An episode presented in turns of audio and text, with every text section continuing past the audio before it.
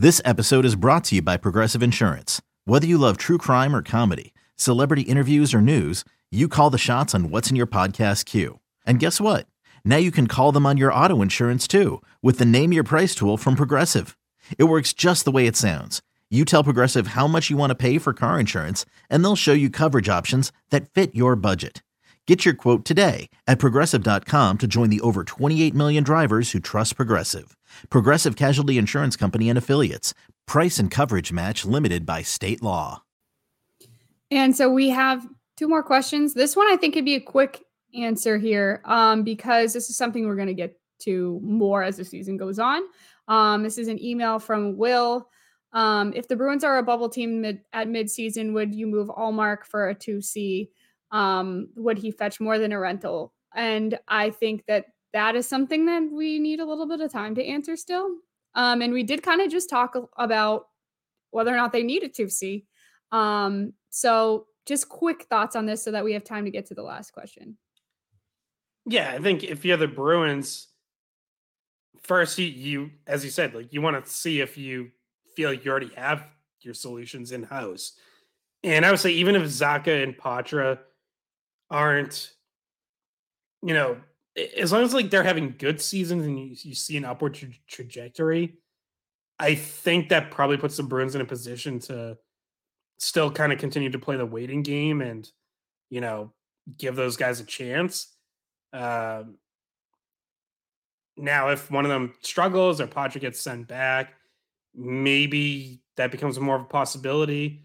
Um, it also all depends on what the market's going to be because it's easy for us to sit here and say like, well, if Linus Ullmark's having another really good year, you should be able to trade him for a second line center.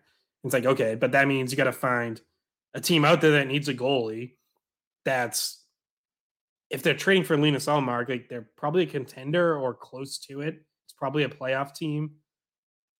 And is any playoff team parting with a second line center? So then it's like, are you getting a third team involved? Like it gets really complicated really fast because it's just not as simple as, hey, Linus Ullmark's playing well. Let's go trade him for a center.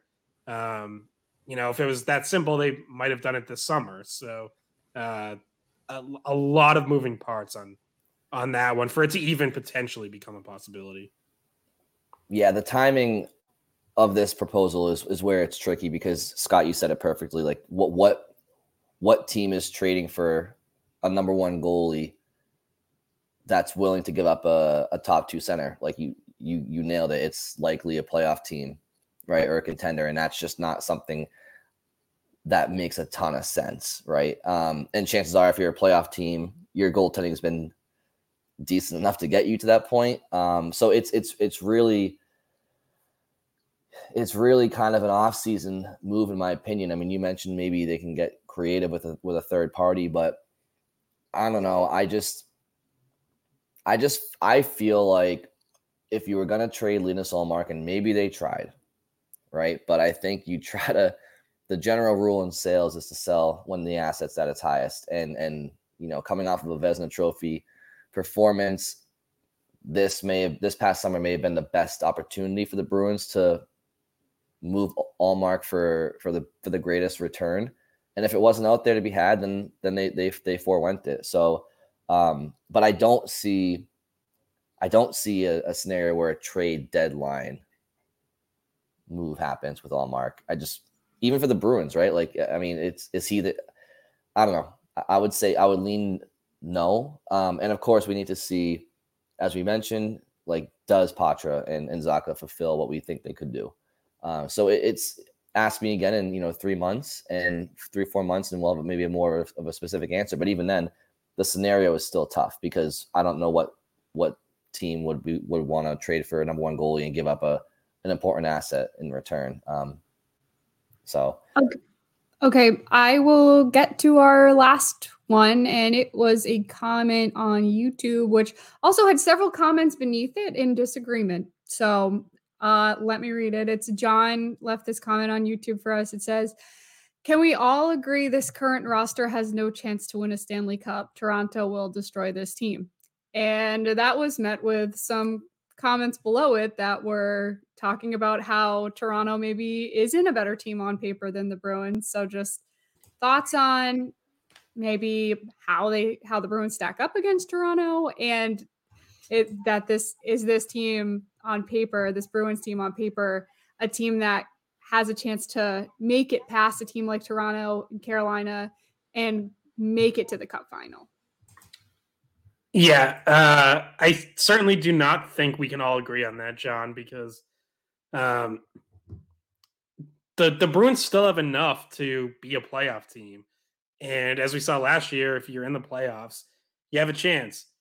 And I think the I think Toronto, we we all picked them to win the division, so yes, on paper, I put them ahead of the Bruins, but their defense could really struggle. Like they clearly took a step back defensively this offseason where they lost a bunch of the depth that they had added last year because they had their own cap crunch.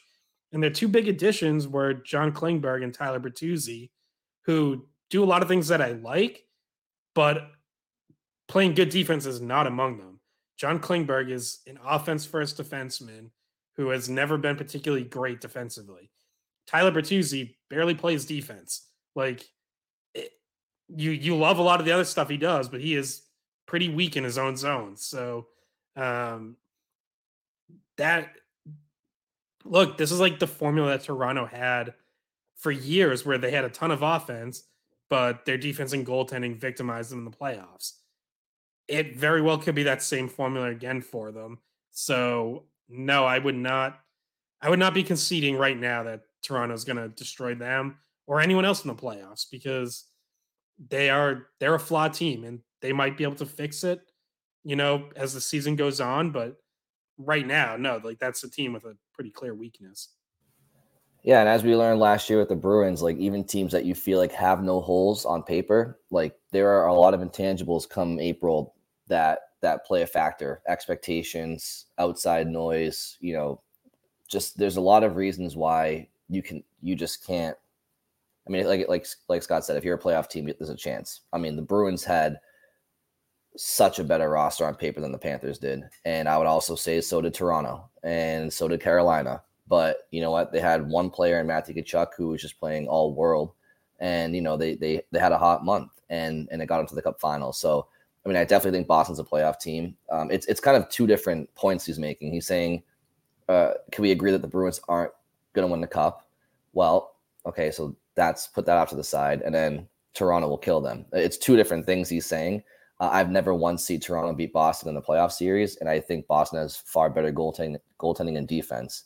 So while the Bruins certainly have question marks, I'm not going to sit here and put Toronto on a pedestal that they have not deserved yet. I mean, it's kind of like um, like when you play Mario Kart back in the day, you see the three little guys on the on the things going going to the top, and and Toronto hasn't done anything. They haven't they haven't won a Grand Prix yet, Scott. So I don't know what, what this guy's talking about. But as far as the um as far as the Stanley Cup prediction, I mean, like like I said, what team can you point to right now that that you can sit there and say for sure, like, yeah, they're gonna win a Stanley Cup. Only one team can win, and and chances are the team that wins the cup has their flaws because there's no there's no perfect team out there. So I don't know. Let's just see what I don't know, John. Let's let's see what let's see what happens here, buddy. I don't want to, you know, damn the Bruins for being two and zero oh right now, and there's a lot of promising things right now with them.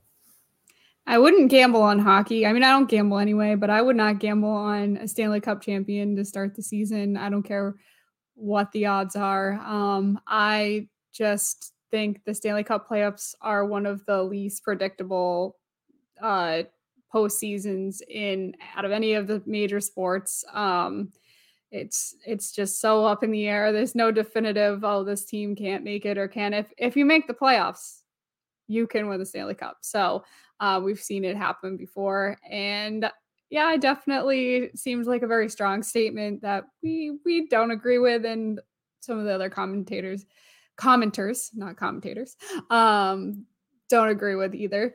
Uh, so that was our last question for the mailbag. Thank you to everyone for sending that stuff in. To we got we got everything. We got emails. We got comments on Twitter. Um, we got comments on YouTube. And if we didn't see yours, we apologize. But we will be doing more mailbags, especially when there's kind of a gap between games. So we'll be able to get to whatever you guys want to ask at some point. Um, when we do another mailbag episode. So, or, you know, we don't even have to do it. We can just throw one of them into a random episode too. Doesn't matter um, if that's the main focus. But we do have a fashion segment. Brian, I want to get your opinion but on this because Brian is the lead before fashion can I, analyst here. Sorry, Scott. Uh, can I quickly throw out an answer to one of Jim's other questions because we definitely don't have time to answer all his. Sorry, Jim, but he he asked if we think there's any other rookies who could play in Boston. Uh, this doesn't have to be a long one, but I just made a quick list.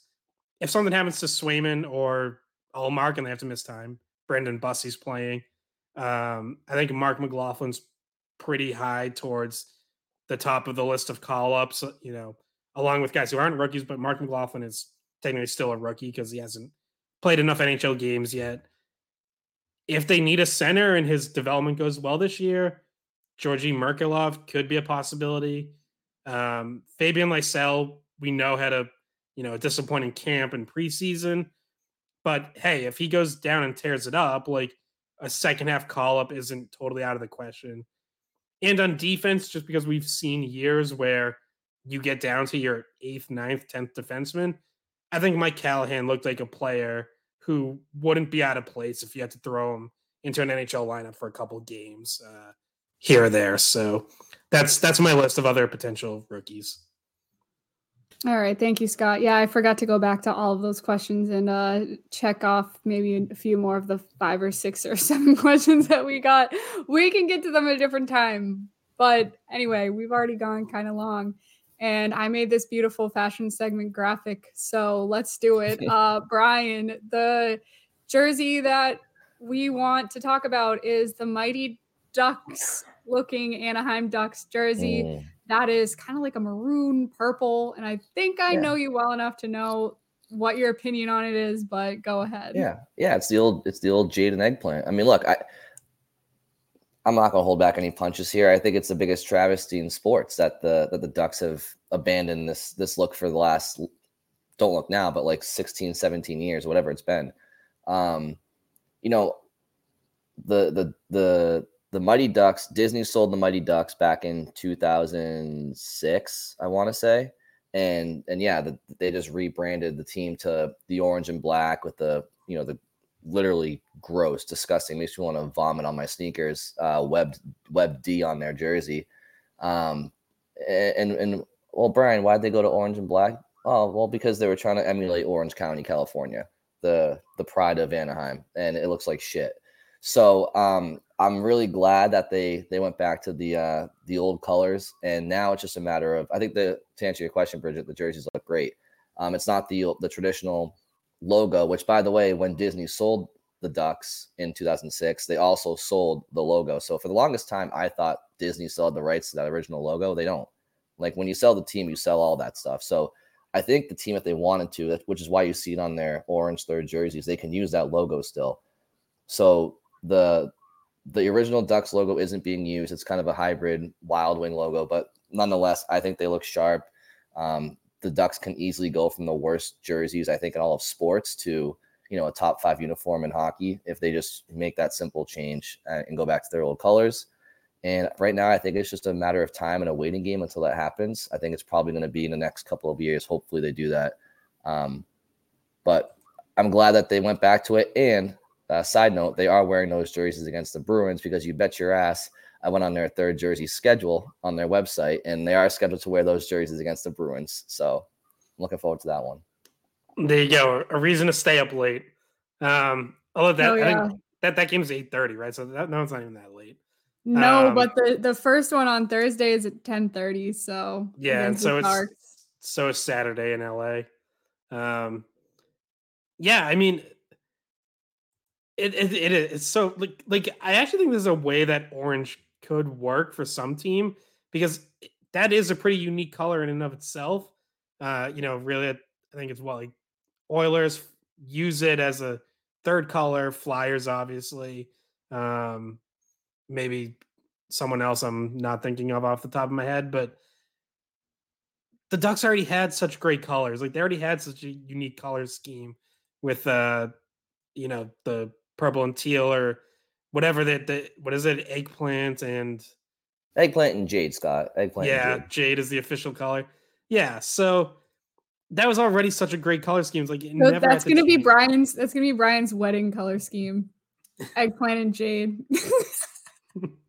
Get the bridesmaids in the eggplant color dresses, and yep. yeah. And the only and the only meal options are duck. So.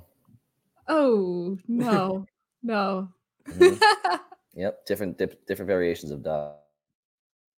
Did the only time I ever tried duck was uh this is a very random place and won't seem like the place to try it, but uh, it was at a college hockey regional in Worcester. It was part of the media meal, and uh, it, it was okay. It was okay. I, I can't. That was probably like ten years ago, and I've never felt the need to have ducks since then. But maybe maybe go to like France and try it. I don't know. This got well, I mean, what Worcester is the the Paris of the Northeast. So. Mm. That's what they say. well, Scott, that sounds awful. I'm sorry I had to go through that. Um, what, what, are your what's your final opinion on the on the jerseys? I love them. Like, look, I, I wish it was the the original logo with the you know sticks crossed and and everything. It's sort of like the updated alternate logo of the duck billed mask, which which is the best part of the logo anyways. So still still a very high grade and if they ever just went back to this full time with the original logo, it's it's an A plus. Um, but I still I give these alternates an, a solid A, like nine and a half out of ten. I knew I knew as soon as I saw them, Brian was gonna have positive things to say uh, about that jersey. So um, I think that's it. I I I concur. I like I, like them. They they got a lot going on um, in a good way. So uh, I think that's it, guys. Um, we are gonna drop another episode. So I don't know if we mentioned this before. We're gonna try to like be more consistent with when we drop our episodes. So Mondays and Wednesdays are yeah, going to be good times for us to drop them, and then we all have different kind of crazy weekend schedules. So maybe yeah. that one's more up in the air because I work Fridays and Saturdays broadcasting and Sundays Scott helps with Patriots coverage. Um, and so that might be more up in the air, but Mondays and Wednesdays we're going to try to be as consistent as possible with that. So um, I think, yeah, we'll we'll get to our next podcast after Thursday's game. So I don't think we're going to want to record directly after because it's no. going to be like 1 a.m. So um, we'll try to try to get that up at some point Friday or Saturday, depending on when we record. Yeah, I think I think in general Monday, Wednesday, and and Fridays look for them. Um, certainly Monday, Wednesday, and we'll try to do consistently on Fridays, whether we record on Thursdays or not. But that's probably the general schedule to look forward to. And as Bridget said, like the third one throughout the week might you know, be subject to change, but it'll always be three a week, and certainly Mondays and Wednesdays they'll be dropping, and Fridays unless things change on a given week. So, all right. Anything else from the two of you? Nope. All right, Bridget. Great job with the with the little headers in the bottom. They look very nice. I and, yes, uh, I I got creative yesterday. Very good. Very good. All right. Well, thank you all for listening. We will talk to you very soon.